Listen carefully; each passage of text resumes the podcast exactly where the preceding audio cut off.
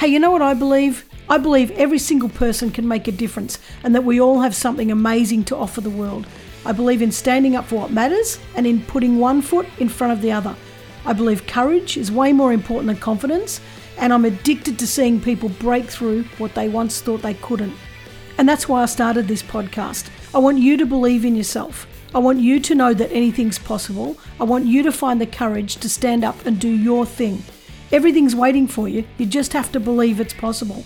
I'm Karen Vaughan. This is the Get Off the Bench podcast, and here is where your courageous life starts.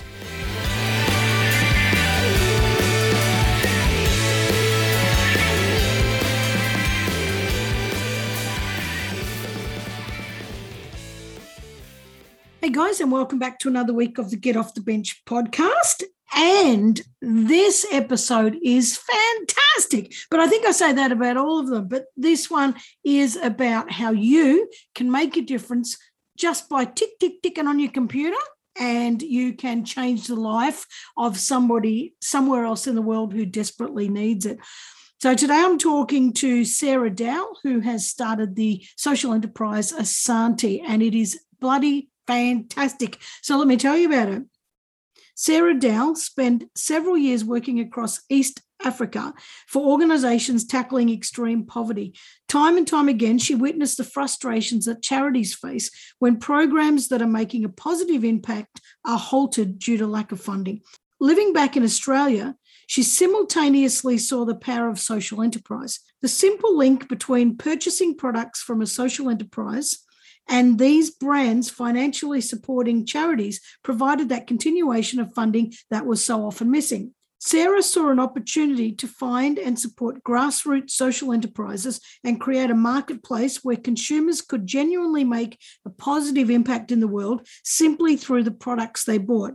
This was the birth of Asante, an online platform for brands that give back with the purpose to inspire consumers to have a positive impact through everyday purchases. Asante is Swahili for thank you. This language is spoken by tens of millions of people across East Africa, crossing borders and bringing people together from a host of nations.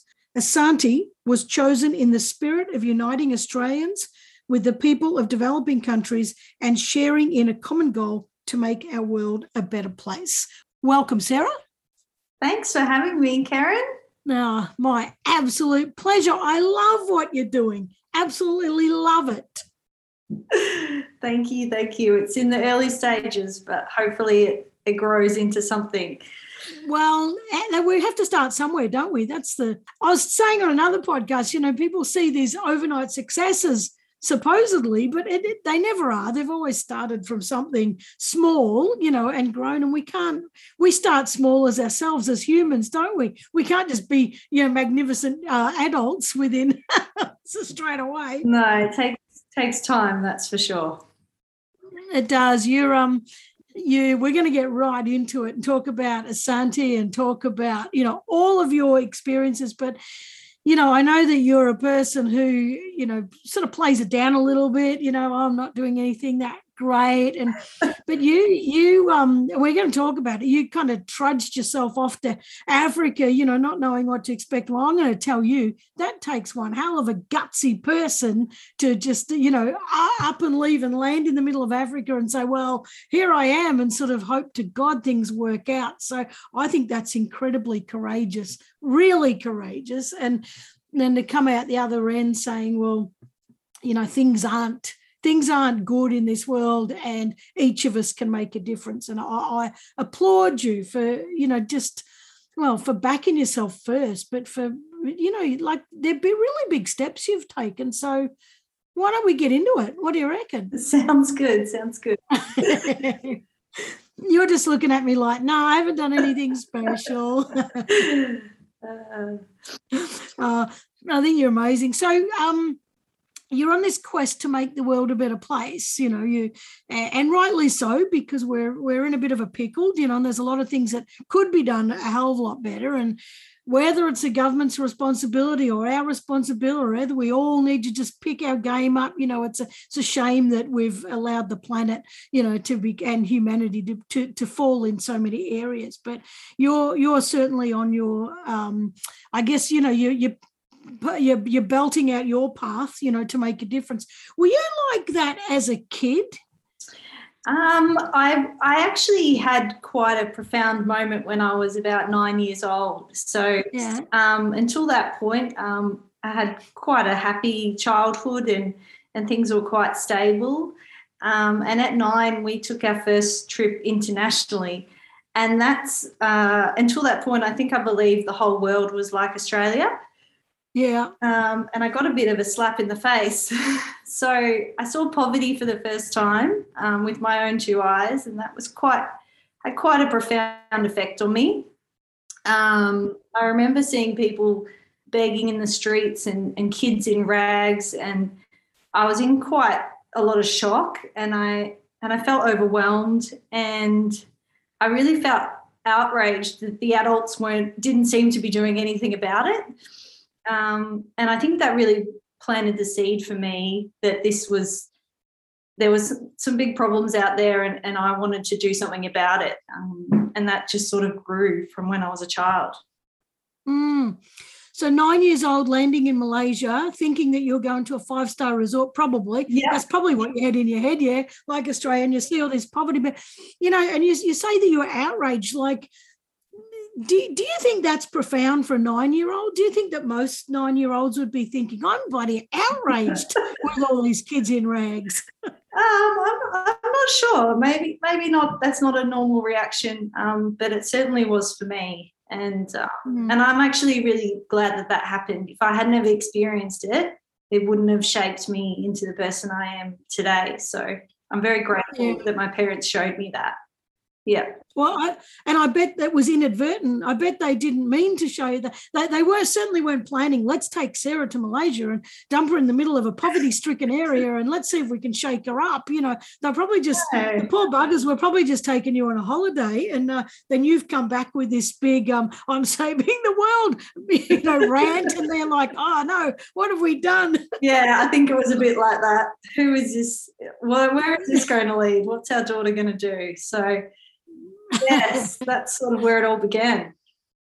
Well, it sounds like you have this innate kindness, you know, it, it, like that you were born with this uh, feeling that, that, that there should be justice and there should be fairness in the world, and that people are people, no matter what their situation, and you know, we, they they deserve to have as I was going to say it's good a life. I mean, I guess there's always going to be relevance, you know, to where you live and to, to how how good the government is and how good our job situation is and everything else. But at least we all deserve to live a life that's, you know, not begging for food and, and that we should all have clothes on our back and that we should all have somewhere warm and safe to sleep at night. You know, I, I guess these are we, can basic, basic human rights yeah basic human right yeah, yeah, exactly and it's not the case all around the world, you, you know, and it's uh, it should be. It this. I think you know you're probably as outraged as me. Is what what what annoys me so much is that there actually is enough money, enough resources, and enough food and enough water in the entire world. You know that every single human being can be living a decent life. Do you, you know? It's comparable to where you live, but every single human being should have their basic rights covered. And because of, I guess I'm going to have my rant, you know, the greed and the selfishness and the, you know, narrow mindedness of some people that are in um, situations of making decisions. You know, there are so many, there, there are millions and millions who are um, struggling. So, so those people have outraged an innocent nine year old without even knowing it. That nine year old should become a you know prime minister and start ranting a fist. But like, and and so what happened then? You came home when you were nine and outraged. Did would you start telling everyone at school, "I'm going to change the world," or what? What happened there? Yeah, I definitely. Uh, I was on the. Do you remember the old forty hour famine with World yeah. Vision? Yeah, I was yeah. on that and and I was, you name it, if there was a, a charity event, I was part of it. And always my family and friends were giving me money for this and that. Um, that's all, all I could really do at that age. Um, but yeah, I was kind of busting to do more when I got older, definitely. Yeah, and then you um so you you went on to be a nurse. and then um, because that was. Uh, well, you, you're you're obviously a supporting kind of nature, you know, a caring empath. You know, I'm just going to look after people, and so you did your nursing, but but then what happened that you ended up saying screw the nursing i'm i'm just going to go off and save the world and be ultra courageous you know and not care about my own safety i mean most people don't do what you did but so what what happened that led you to going to africa and walking away from nursing and yeah, so I finished my uni degree. Um, I do still nurse. I, you know, I need that oh, to pay bills. um, but I finished my uni degree, um, and I was about twenty. And around that time, um, I also lost my dad to cancer, which was oh. quite devastating. Um, we were really close, and he really understood me. And he used to joke that um, I never have any money because I was going to give it away trying to save the world. he was right. Um, so that sort of now I was 20, I was like, I really want to get over to Africa and actually see firsthand what these communities are facing um, and try and understand it. And if I can, just make a small difference. So um, I started in South Africa. I volunteered with an organisation um, which was basically uh, in the slums of Cape Town and it was a daycare centre, but it was more like a, a little tin shed. And it had a few teachers uh, trying to entertain these preschoolers all day, singing songs and playing with them, and um, just so that the parents could go out and try and earn some money. So I did that for a couple of months, and I and I loved it. I just I was just where I was meant to be. Um, but at the same time, it was quite it was very confronting for a 20 year old. Um, there was a lot of racism, inequality. It was quite dangerous. Um, I got mugged at knife point. Wow. gave my mum a heart attack back in Australia. Um, but it was just a really good trip for me to see that I couldn't fix the whole world and there was a lot of problems. But um, you know, I made a, a little bit of difference to those kids' lives and and that was sort of the beginning um, of more travel in Africa. Um, so, so did, did were you like you? It is the crime capital, you know, like um, South Africa's not not good for that sort of stuff, and you're, you're getting mugged at knife point. You know, you're twenty. How was there any point there you thought, oh, I'm getting back on a plane? You know, like stuff this. I, you know, I'm not. I can't make a difference. I'm coming home. Were you? Did you? Did you reach that point?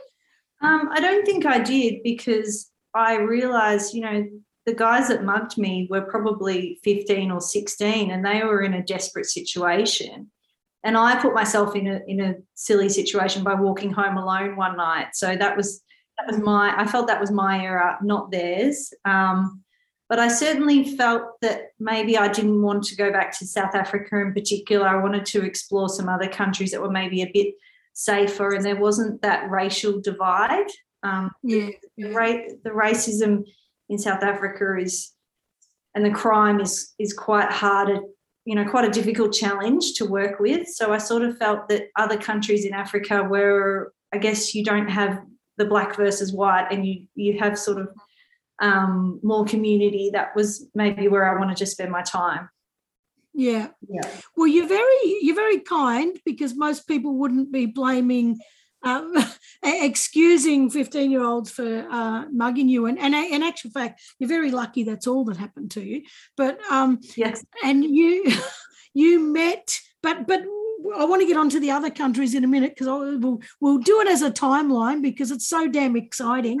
Um, but while you were in, in South Africa, you met a lovely uh, woman from Malawi, Malawi, and I always get that wrong, Malawi. And and tell us more about her because she's she's really given you a, a, nice bullet up your bum, didn't she? Really, real inspiration to do more. And yeah, yeah. So one of the teachers at the daycare centre was a Malawian woman um, named Dialis, and um, yeah, fortunately, we we kept in contact for quite a few years. And when I was back in Australia, I met my husband and got married and, and got on with life. But she was always in my mind. And mm. eventually, she made her way back to Malawi and purchased a block of land and she had this dream of opening her own daycare center.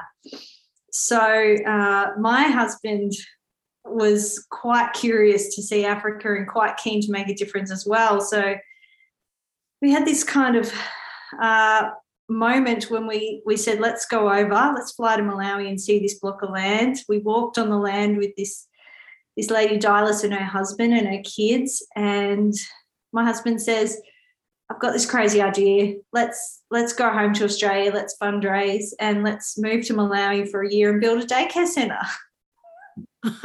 wow! What do wow. you think of that? Yeah, I, I, was like, yeah, completely blown away. Um, I thought he was crazy, uh, but it was kind of like, why not? What have we got yeah. to lose? Um, yeah it was it's a very different country malawi to south africa. It's in the east of africa and not a lot of people know it. It's very small. Um, the average malawian farms the land and lives a very simple life. So mm. it felt somewhere like somewhere we would like to spend some time. Um, so yeah we we came home we saved for two years because we knew we wouldn't have an income for a year. We worked really hard. We pulled off three big fundraisers with our family and friends. Um, they all thought we were a bit crazy, but they gave us money anyway. and then uh, we moved to Malawi. We spent six months building the daycare centre on this block of land, working with the village people, and um, and then uh, we opened with a hundred preschoolers. Wow! Yeah, oh, pandemonium. Yeah. And then we spent another six months um, working with this Malawian family and making sure that it was independent and sustainable. Um, and it's now been open six years and it's completely independent from ongoing aid. So it was a roaring success. How are their wages paid, or you, you know, like do yeah. the kids pay money to go there or is it self self sustaining yeah or? so it's self sustaining so the whole the whole point of it was that we didn't want to build a daycare center that would fall apart as soon as we left so we worked with the people in the village and the parents came up with the fees that they thought was fair and it was low enough that the parents could afford to send their kids there but high enough to pay the teachers and buy food and keep the centre running. So mm-hmm. it was all sort of um, driven by the community, which was really which was really great, and I think that's why it's been a success. That's fantastic. And it's six years later. I mean, you know, and they're still running it themselves, and that that's evidence that it's a beautifully oh, set up sustainable system. You know that it, that it really is going to look after itself. And I love that you're saying get the community to you know to to take responsibility for it. And that's yeah. you know i think there's a lot of um and i'm guilty of it you know because i i run one planet classrooms. I founded that and we do a lot of work in um, uganda. And it's um you know that you got to be very careful because there can be a lot of people who want to hand out and, and we're trying very hard. And I have been guilty of giving handouts, to, you know, and we've we've got to be a lot more focused on hand up, you know, and, and that, that sort of saying come from a friend of mine who runs Heartprint in Cambodia is about, you know, trying to get people, give them a hand up get get them started so that they can uh, get themselves going. So I think you've done a better job than me because I've started a few and yeah, but we just haven't been as disciplined, you know, in, in getting that whole sustainability thing going. But some of we have got some great projects that are sustainable. But I think I need to take a leaf out of your book and be be a bit more, bit more, yeah, disciplined about it. But you know, after you, so then you've um come back. Like, let's say you've built the the childcare center, daycare center in, and then you've taught them how to do it. And then you've come back. Yeah. And then what? Then did you? Have you had more plans? Do you just keep thinking, oh, I'm going to go back to Africa and build another daycare center? Like, do these thoughts come up in your mind all the time? Yeah, absolutely. I mean, Africa is is now very embedded in both my husband and mine's hearts. It, it feels like yeah. home. Um, and I guess we know the model works, uh, and we could go on to to do more daycare centers. A lot of it comes down to the family you work with, though. You know, we trust them completely. We educated them completely. It was never our daycare center, it was always theirs. So I hmm. don't know if it would work in another country or another village.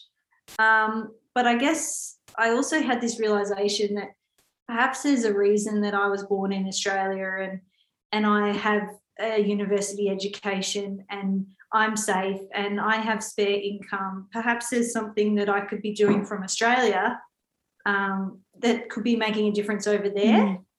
Um, so that's really was the beginning of Asante.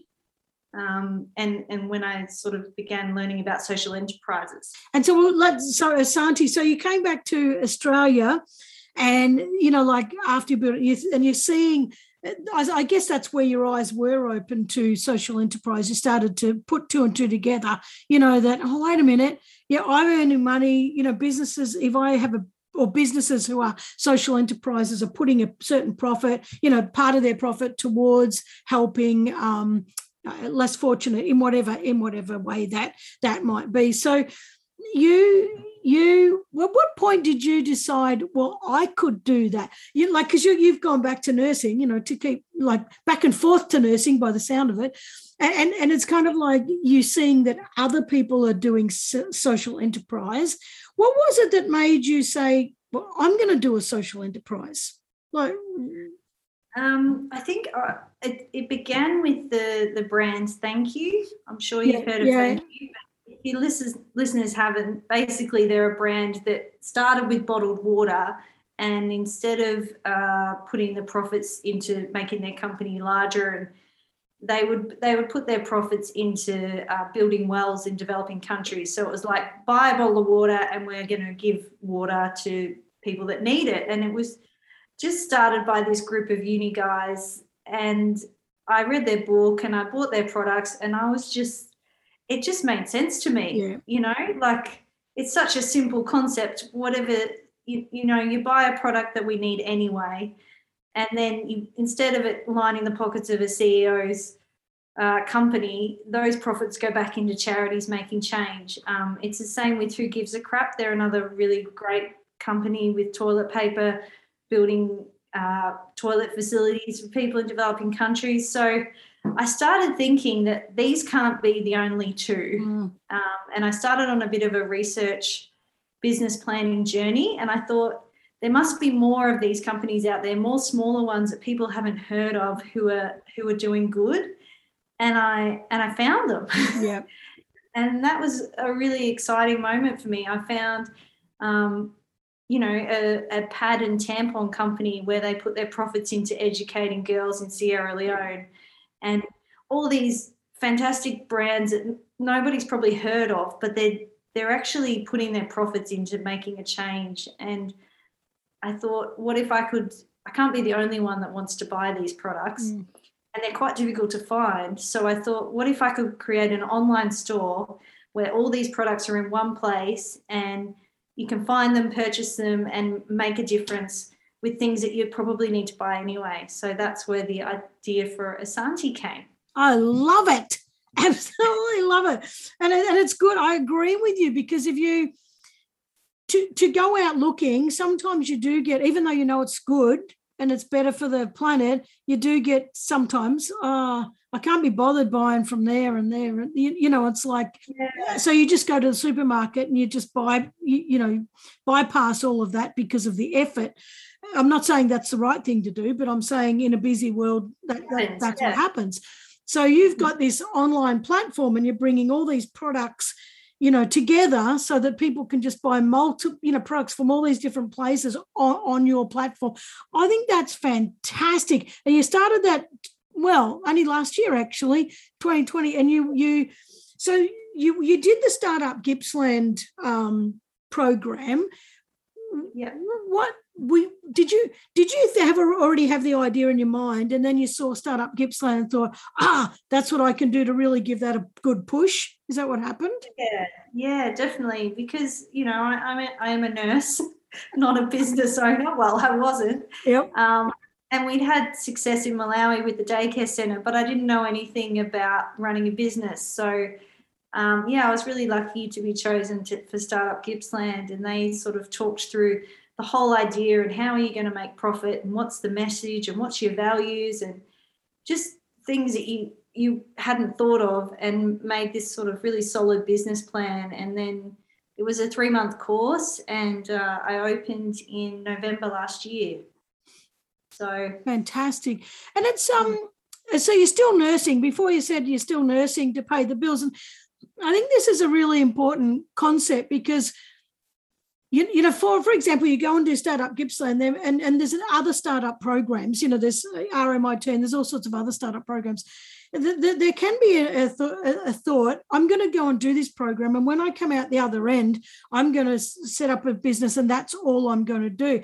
And I, I mm. think that um, there can be a lot of pressure in people's own minds to think that you know I have to have one job or the other, you know, and I'm I'm a big proponent of for, you know, I want to start a business, but I can't just jump ship, you know, because you've got to build the damn thing. You have to start somewhere. You have to start with one one customer, one product, you know, one sales, like that sort of stuff. You can't. Well, some people might, some people jump ahead really quick, but it's not it's not very common.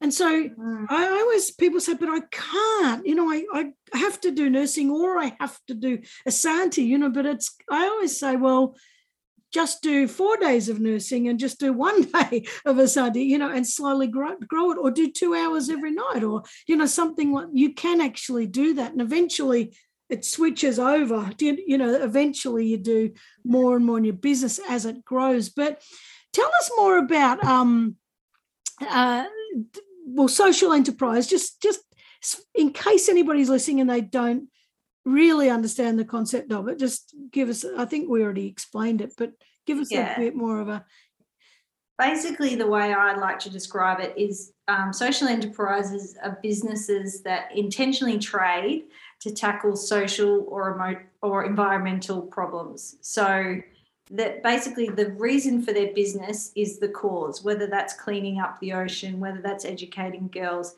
that's the reason they're open. It's not an afterthought, it's not a side thing. It's like we are we are making bamboo toothbrushes and we are giving profits to clean up the oceans. That's why we exist. So they're brands with conscience. Con- conscience? Conscience. Yeah, yeah, yeah.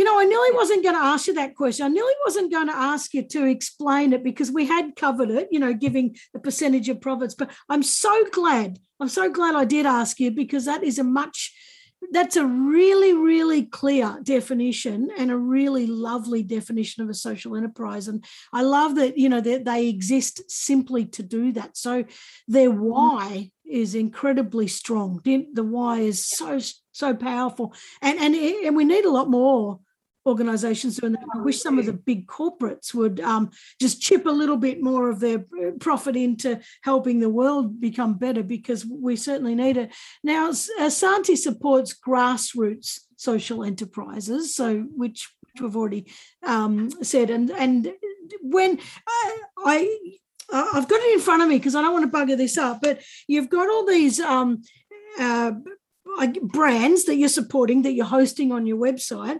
and all of them have a uh, don- donate 50% of their profits or they have a buy one give one um, policy so is that intentional do you intentionally find those um, yeah so i wanted to make asante quite strict um, i'm sure that you're aware there's a lot of greenwashing and a lot of oh, we do this for the world from companies, and a lot of it is yeah. a bit of bull.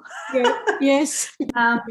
So I I set the bar quite high. I I wanted the businesses to actually show proof that they were giving 50% or more of their profits to a cause, yeah. or they do this buy one, give one model. So, um, and the, these that sort of shows me that it's, it's not five cents from every purchase. It's actually a substantial amount of money. Yeah and that's the reason for them operating. So I guess that's kept the, the field quite narrow. We've got uh, 13 brands and about 40 products, but I'm hoping that's going to grow. And um, and they've they've responded really well to that. So that that's been my criteria, yeah. and um, so far it's it's going really well. So when you when you uh, do you approach uh, businesses, you know, and say, "Would you like to be part of this?" You know, I've got this website. Do, do some of them say, "Oh, geez, you're demanding"?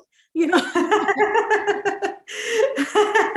Uh yeah well if, if they don't if they don't meet that criteria then i usually don't approach them. And i've had brands approach me saying can i be featured on your website? But they might only give 5% and um, unfortunately yeah it, it's it's a bit of a risky business move maybe. I don't know but i'm setting the bar high and i'm hoping that's going to encourage other businesses to do to do to follow suit yeah. It might be setting the bar high and you might be missing out on some except i i think that you're doing the right thing. This is just my core core belief system you know is that i think that um we're very good at human beings are very good at pleasing everybody and not wanting to rock the boat and you know we we um we sell our souls you know far too often because that uh, well i'll just just nudge this out here and there. When you get people that absolutely say no, absolutely not. This is my box, you know, and I'm not budging from. Well, this is like this is my lane is probably better. I'm staying in my own lane, and if you want to join me, this is what it is. I actually think that's way better because human beings also love boundaries. Do you, do you know what I, you know? They they love well, that's what's expected, and you know, I, I will or I won't do it. I think it's fantastic. And do you you know the other thing is about each of your products or each of your um no, it's not the companies, it's each product, every single product is um, contributing to at least three of the SDGs, which is the Sustainable Development Goals set by the UN. And are they, um, is that part of your criteria as well? Like they have to be satisfying yeah. at least three? Yeah. Yeah, so I'm I'm really passionate about the 2030 goals. I think um, they really map out the path that we all need to collectively take if we're going to get through some of these problems that our world's facing. Um, but I also found that a lot of people don't know anything about the 2030 goals. So I thought I could use Asanti as an educational platform mm. um, to teach people that they can actually play a role as an individual in trying to reach them. So, yeah. um, for instance, if you buy a candle from our, our website, we have a company called Good Francis, and they're working towards three goals. Um, and for every candle you buy, they donate a solar lamp to a child living without electricity. Oh, wow. Yeah, so that's targeting um, number four because that's quality education. That's that allows a child to study at night when it's getting dark and they would normally not be able to do that. And also number seven and 12, which is around renewable energy and reducing emissions because you're not having this kerosene lamp in, the, in the child's home with their family. Um, which is you know dangerous for them. Yeah, yeah, definitely. So that those three, you know, that brand is targeting those three, um, and then every single brand we have is working towards three um, that are specific to them. And by by you purchasing that product you're contributing to getting to those 2030 goals. Yeah. I really believe that you know as you said before relying on our governments relying on our global leaders to reach the 2030 goals is not perhaps working as well as it should be. Yeah. so it's up to all of us collectively to work towards them and we can do that through our buying choices so. Well that's actually the most powerful way we can get to them you know uh, affect these goals. Now a couple of couple of things just to make clarify for a few people. Um there's a lot of people that that want to help and want to do good right? But there's you know like if i said to somebody um you know or someone said to me oh i'd love to buy solar lamps for kids in africa but i've got no damn clue how to do it. These kind of mediums are, are giving people an altruistic channel you know you know to go do great things without even leaving your seat you know like oh i just get on my computer and tip tack tack and then next thing i've bought a solar lamp for a kid in africa you know. This is such a powerful way to contribute you know without that feeling of helplessness and feeling like oh i've got to travel to africa and you know i've got to you, you know it's such a I, love it so much and the other thing that you said about there is the 2030 goals. I just want to clarify so that people who are not aware of you know these goals understand. So um, Sarah talked about, you know, uh, supporting the, the 2030 goals. So the UN came out with uh, 17, sustainable development goals that um, they, well, they, I guess their goal was that they would meet, be met by, or at least aiming for them to be met by 2030. Clearly, we're not going to get there because of exactly the big leaders and, you know, other people who are not uh, going there and the other thing is if as sarah said if we rely on governments and we rely on the big leaders to get us there it, there is not a chance in hell we're going to come even close. And the only way we're going to come close to them or or at least move towards them is by um, the average person you know doing doing things and doing good and trying to meet them. And so the 17 goals i'm not going to read them all out but it's kind of like no poverty zero hunger good health and well-being quality education life on land life below water climate action clean water sanitation. So there's 17 of them that are all kind of you know tackling different things in the world. And i think that it's really nice to uh, attach yourself to one or two or three of them. And so well, what, what little thing could I, you know, could I do there? Do you do you have a is there one that you're spe- specifically working towards that you particularly love?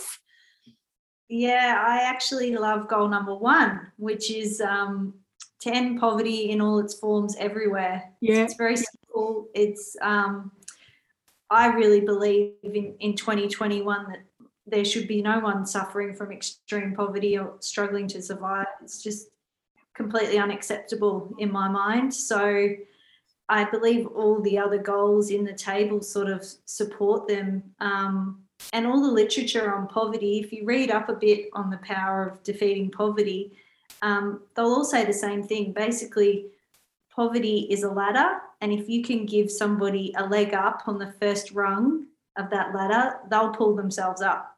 So oh. we have enough money, we have enough programs in the world. If we can help everybody to get their, their leg on that first rung of the ladder, they can pull themselves out, that's for sure. I love that analogy. That's I really love that. And I love that you're saying too. I mean, so you know, people might hear you saying it's unacceptable, you, you know, for and and there'll be people who think, well, that's just your opinion. You know, it is it is unacceptable, and it's just you saying, well, you know, Sarah's not going to change the world by saying, well, I think it's unacceptable. However, the, the whole point of this is that it's actually avoidable. Like, you know, as we said at the very start of the interview, you know, if if things were more balanced and if there was just that little bit of extra tip, you know, towards getting people, as you say, on that first run, mm. which we do have all the resources, the money that we have everything in the world to eliminate poverty in a week. It, that, that's truth. I don't care what anyone. That is actual truth. We have the everything in the on this planet already that to eliminate pro- poverty, and we don't because there are certain. Uh, I'll, I'll, just say governments, but that kind of it's broader than that. There are certain, you know, um, socio just just situations. Do you know that um, choose to choosing to keep people in poverty you know it's it's a way of controlling people. It's a way of building mass mass abundance in you know for for personal people and for other stuff. I don't want to go right into it but the point is there are people in this world that are deliberately kept in poverty to suit the needs of other people. And i'll, I'll go as far as to say to suit the selfishness and greed and disgustingness of other people you know because it's to to give to eradicate poverty, to give those people what they need to get a kickstart, does not take away anything from us. And that's the that's the sad bit because people say, "Well, I'd rather them starve than me," eh, you know, all that kind of stuff. But nobody gets to starve if if poverty is actually dealt with, and that I just wish it just but, look at look at all the the corruption all over the world you know it's it's it, um, I, I don't even know the answer but i think i think the first answer is people becoming aware and people becoming um i guess acknowledging that they can actually start doing things like supporting Asante. Do and others, you know, that actually start addressing this and giving people some opportunity to find that first rung on the ladder. Yeah.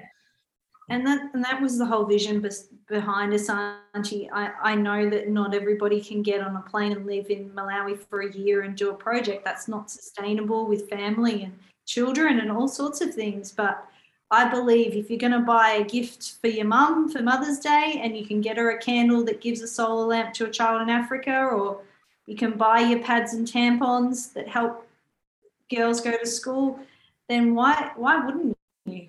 Really? Exactly. Um, and and I just want to give people the opportunity to find them and purchase them and to just just know that they've actually made a tangible difference. Um, so that is the purpose behind Asanti. It's fabulous, but it's not. It's not just to make it. You, you make a difference to yourself. You know, like when you give to somebody else, you know, and you make a difference in another person's life. You, you put so much goodness into your own life. Do you, you know? It's yeah. there's no cost to it. It's actually benefits all round to, to be yeah. doing this. I, I freaking love it. I absolutely love it. And I love that you took the chance. I love that you backed yourself and had a go. And even if you were shitting yourself, were you shitting yourself at some points? uh, not probably not as much as going on that one way flight to Malawi and not knowing what was going to happen. But since that was a success, that gave us a little bit of hope. Have you been surprised at how well Asanti has taken off? You know, the, I know it's slow, I know it's starting, I know it's got to build and all that, but uh, you know, how do you feel when people buy stuff? Is it like this, yes, you know, like a celebration or? Yeah, it is really exciting. I've done a few because um, we're based on Phillip Island in Victoria. Yeah. I've done a few markets down at Phillip Island and when people walk in and and and say I love what you're doing and I love that I can buy this product and know I'm I'm, I'm making a difference, it is really rewarding and yeah and it's um yeah it makes you feel inspired. Yeah. Definitely. And it makes you feel special too, you know, like it feeds your good good stuff, you know, that you that you're this um like a conduit, you know, for for helping make a difference any difference like there's so many ways to make a difference. You said earlier too when you went to um, South Africa, you know that um, I, can't remember exactly what you said, but something about doing your pocket of good, you know, just doing a little little small patch or whatever, and that's the whole point, you know, that we we get overwhelmed with the big picture of the world. And we get overwhelmed with how much there is to do, and and I'm just me, and there's no way that I can fix the world's problems, but we just need to realize that we're not here to save the world. We're here to do as best job as we possibly can in our little piece of the jigsaw puzzle and put that damn piece in with as much gusto as possible.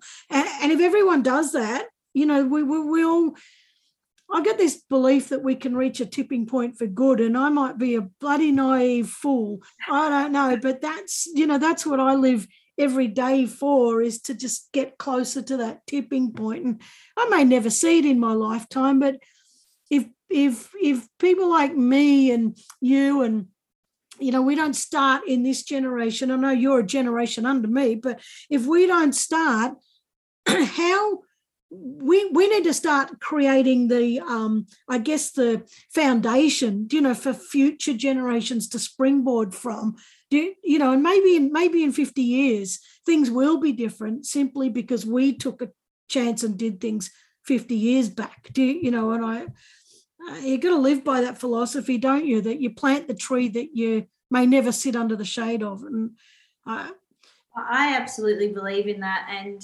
um, somebody said something to me about poverty once that, you know, if 50 years ago you had said that there would be a black president of the United States, no one would believe yep. you. If someone had said, you know, 100 years ago that slavery would be gone, no one would believe you. And and I truly believe that about poverty that you know our grandchildren will look at us hopefully and say, "What do you mean there was people starving in the street and mm-hmm. girls didn't go to school?"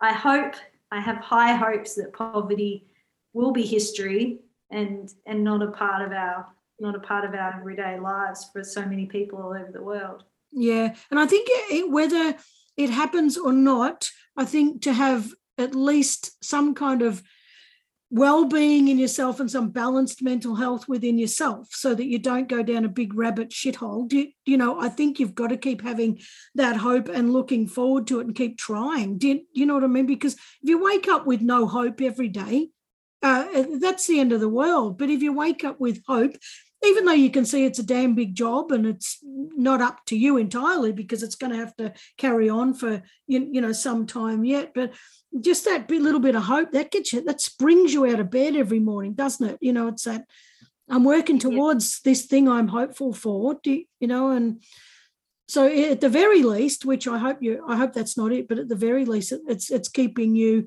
with good well-being good mental health and good um, contribution to everything around you. Do you know that that's got to be good for it's got to be good for the world it's got to be good for you even if you don't reach your goal. But i hope you bloody do reach your goal because i can't it drives me nuts that there are people starving in the world do you know? It but anyway all we can do is just have good people like you you know working towards it and I, I, reckon what you're doing is bloody fantastic. Now you're you've you've got values on your website. So you've got four values: ethical, disruptive, impact, and integrity. How did you decide on these, and like what do they mean to you? Yeah. So um, with well, where do I start? Um, I believe um, businesses have this enormous power to be a force for good.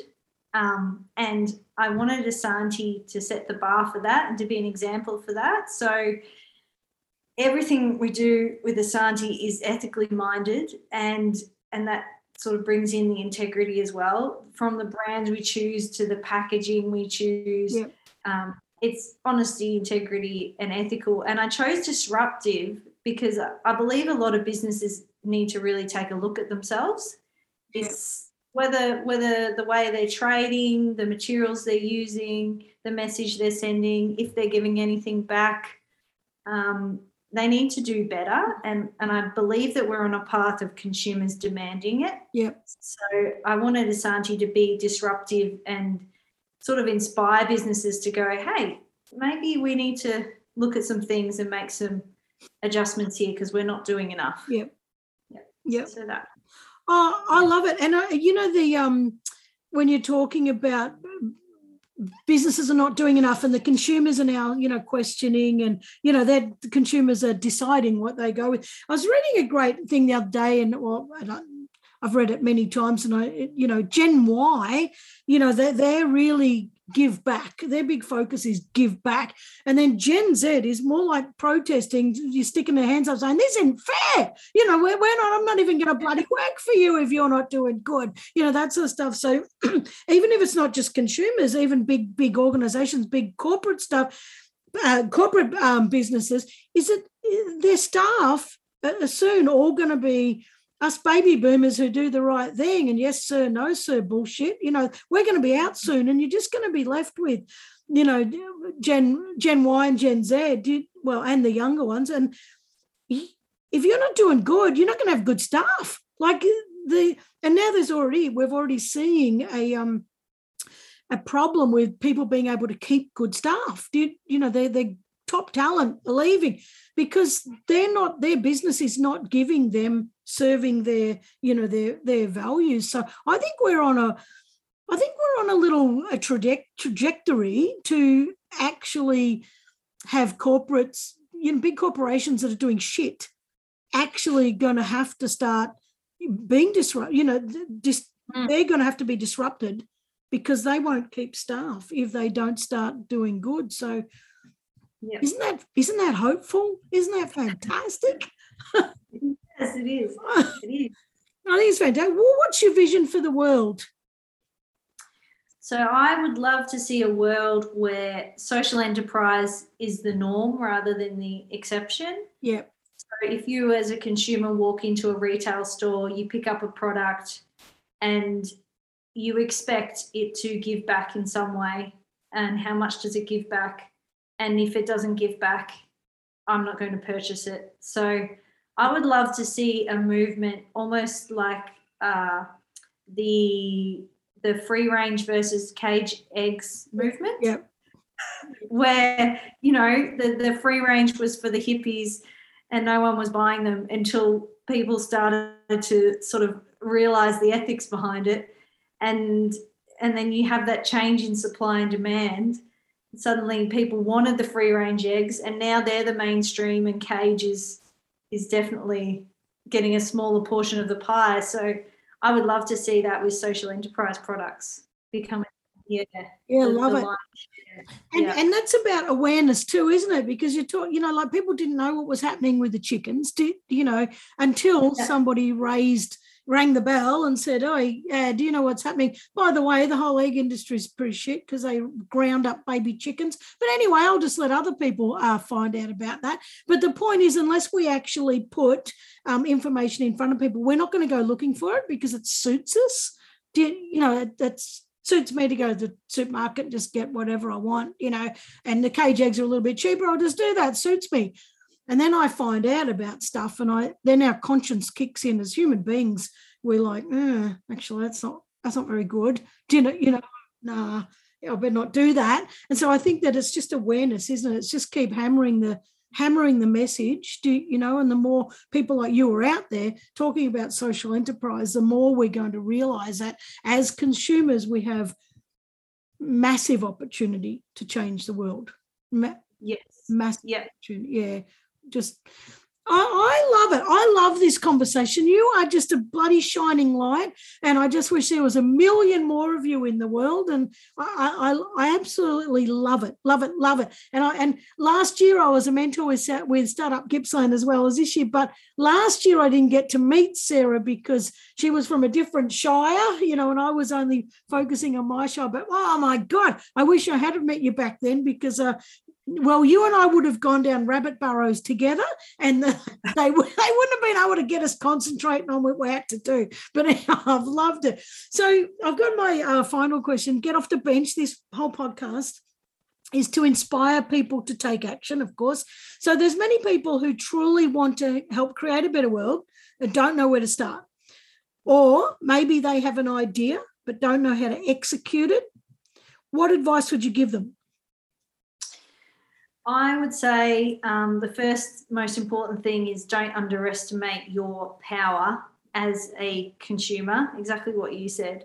Um, every single day, we're given opportunities to put our dollars into to good or bad, whether that be a, a cafe that supports people with disabilities, Yep. you know, giving them employment, or whether that's, like I said, a candle for your mum's birthday that gives a solar lamp um, and our dollars are our choice and and they can be really powerful decisions. Yep. um, and if we're all wise and ethical consumers i believe that we can be active participants in making this world better rather than just passive passive bystanders. So that would be my biggest piece of advice Love it.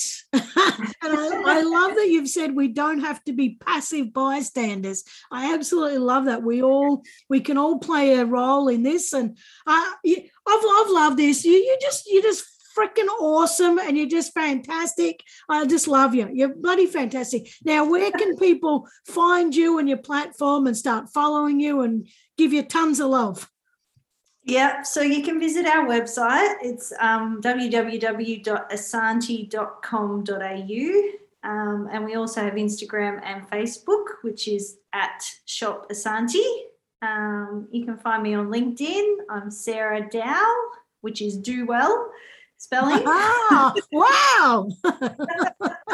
yeah. um, and yeah, just reach out if you want to know any more about our brands or you want to purchase. We're more than happy to to to get in touch. So That's fantastic.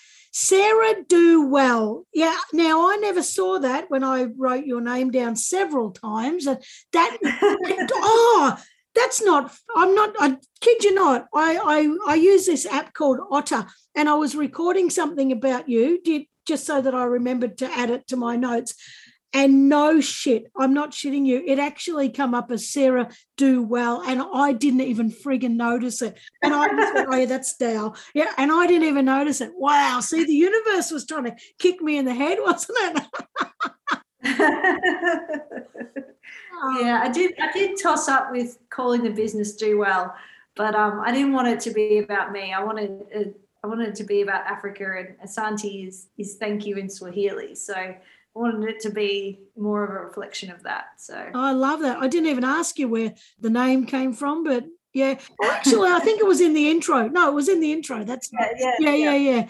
Oh, I, I love it. I think you are just you're shining light. You're just evidence that um you know you can set up something you can you can make a difference so easily. I know it's not easy. I know there's challenges in setting up businesses and all that sort of stuff but it's not you know when you consider the effort you got to put into that uh, compared to people dying on the streets do you know it's it's really it's not a big effort. It, it just is a bit of bit of work. And I, just think you're bloody wonderful and I, just i wish you all the luck in the world and i i hope people well, it's not luck, it's, it's hard work as well. But I hope people go to your website, get some, go buy a candle and get get a solar lamp over to some, you know, to a family or get to some, uh, give some girls a, you know, some education. There's so many things on there. Go take a look at it. And Sarah, thank you so much. You're just bloody amazing.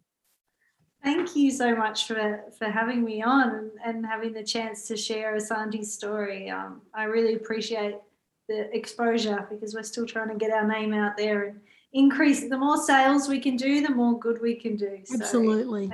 very much. Well, my absolute pleasure. So I look forward to having a coffee one day. And um, but in the meantime, we'll just have to do with this. But but thank you so very much. Thanks, Karen. Okay. See ya. Bye. Oh, guys, that was fantastic. Oh, my God. I love what Sarah's doing. It's so easy to make a difference in the world. And as we both said, you don't underestimate the power of consumerism. That is the very first, the fastest, the most powerful way that you can make a difference in the world. So go and check out her website. Please check her out. Um, it is asanti.com.au, and Asanti is spelled A S A N T I.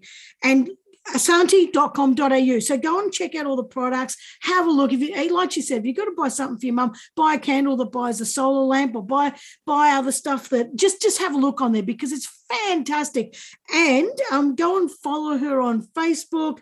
Which is at Shop Asanti and on Insta, Shop Asanti. And if you want to get in touch with her, go to LinkedIn and Sarah Dow. And as she said, do well. I absolutely love that. But you know, it's so simple to make a difference. And I agree with her. If there were more social enterprises in the world, we would make such a such a massive difference. So anyway, I hope you've loved that. I hope you can see that it's just very simple to uh, change the life of one kid in Africa without you even leaving your home, without you just tink tink tink on the computer. So again, uh, thank you for joining me. I absolutely love you guys. I want you to go love Sarah and I will see you next week. See ya. Hey, thanks for joining me. It really does mean the world to me. Now, if you or somebody you know is doing amazing things, make sure you send me an email to info at getoffthebench.com.au. That's info at getoffthebench.com.au. Otherwise, head on over to my website at karenvaughan.com and tinker around there a bit and send me a message. Okay, catch you next week.